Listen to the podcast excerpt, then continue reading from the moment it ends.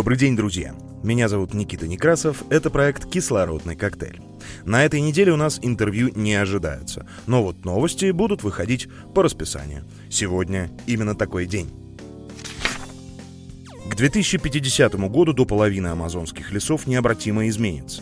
При сохранении текущих способов и темпов землепользования к 2050 году от 10 до 47% тропических лесов в бассейне Амазонки пройдут точку невозврата в нарушении экосистем, что поставит под вопрос устойчивость целого биома и усугубит изменение климата в регионе.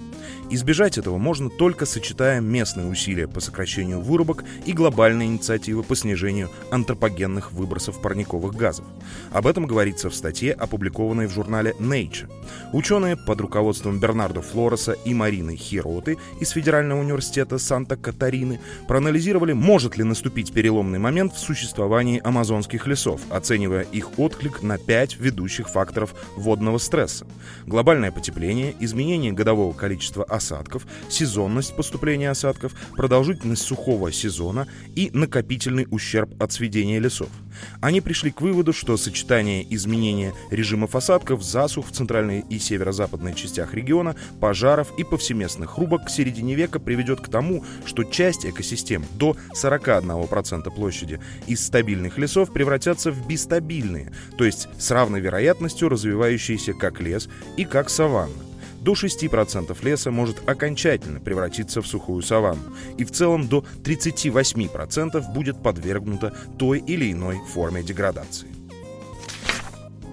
В 2024 году начнется строительство новой свалки возле Еревана. В текущем году будет запущена программа обращения с твердыми бытовыми отходами, в рамках которой планируется построить новый полигон на территории, прилегающей к существующему полигону Нубарашан, а также закрыть существующие полигоны Нубарашен и Ачапняк, говорится в плане развития Еревана на 2024 год. Согласно документу, 290-320 тысяч тонн бытовых отходов вывозится на полигон Нубарашен площадью 52 гектара, который был запущен в эксплуатацию в 1950-х годах. Полигон изначально не был спроектирован и построен в соответствии с какими-либо принятыми стандартами. Следует отметить, что вопрос о строительстве нового мусорного полигона остро стоит аж с 2017 года. На строительство выделено 26 миллионов евро. Кредиты в размере 8 миллионов евро каждый от Европейского банка реконструкции и развития и Европейского инвестиционного банка. Грант в размере 8 миллионов евро от Европейского союза и грант в размере 2 миллионов евро от Фонда экологического партнерства. Однако в течение этих лет план не был реализован. Необходимо еще 5 миллионов евро. Английские девелоперы теперь обязаны обеспечивать рост биоразнообразия. В Англии 12 февраля вступила в силу норма, согласно которой большинство новых проектов, начиная от небольших жилищных и заканчивая крупными инфраструктурными, такими как солнечные фермы или транспортные сети, должны обеспечивать 10% чистый устойчивый прирост биоразнообразия как минимум 30 лет – Суть этой политики заключается в преобразовании ландшафта проектов развития. Вместо того, чтобы быть источником потери среды обитания для дикой природы, застройщики теперь обязаны вносить позитивный вклад в восстановление и улучшение среды обитания. Внедрение политики первоначально будет нацелено на небольшие объекты, но с 2025 года программа распространится на масштабные инфраструктурные проекты. В свою очередь Шотландия и Уэльс рассматривают возможность принятия аналогичной политики, что свидетельствует о совместных усилиях по охране окружающей среды. Перспективы сотрудничества Армении и Германии в сфере зеленой водной энергетики. Премьер-министр Никол Пашинян в Мюнхене провел встречу с исполнительным директором, работающей в сфере энергетики компании «Фихтнер» Мартином Штикелем и представителями компании. Обсуждались вопросы сотрудничества и обмена опытом в сфере зеленой водородной энергетики и строительства накопительных станций.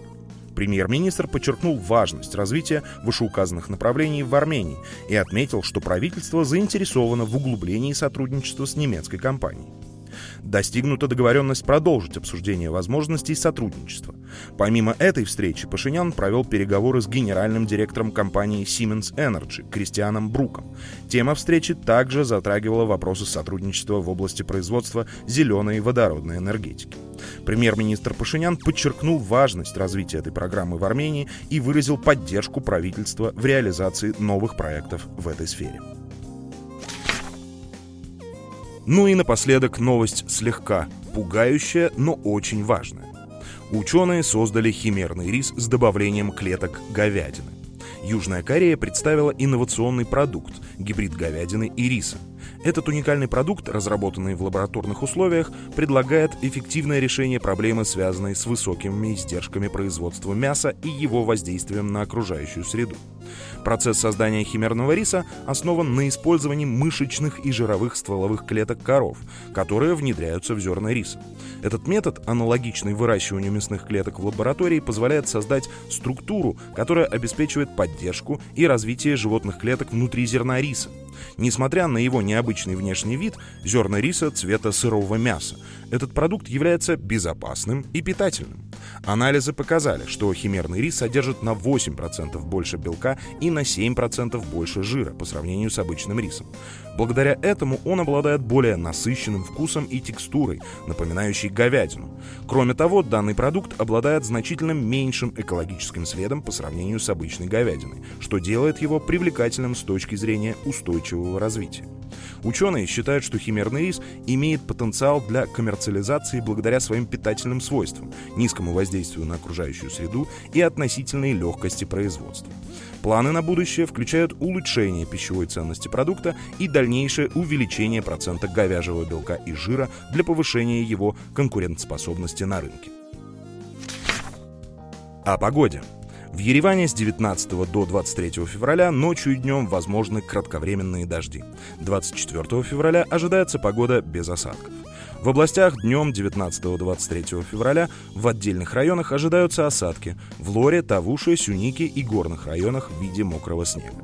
Ветер северо-западный 2-5 метров в секунду. Температура воздуха существенно не изменится.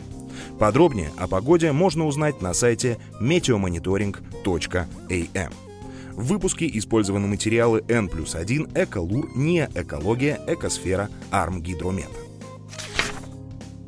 Благодарю вас за прослушивание. Приходите к нам на Facebook пообщаться и поделиться своим мнением по поводу нашей деятельности.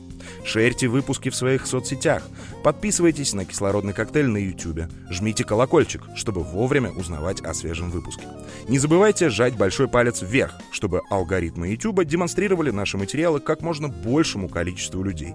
Ведь это очень важно для всех. С вами был Никита Некрасов и кислородный коктейль можно слушать даже на МКС –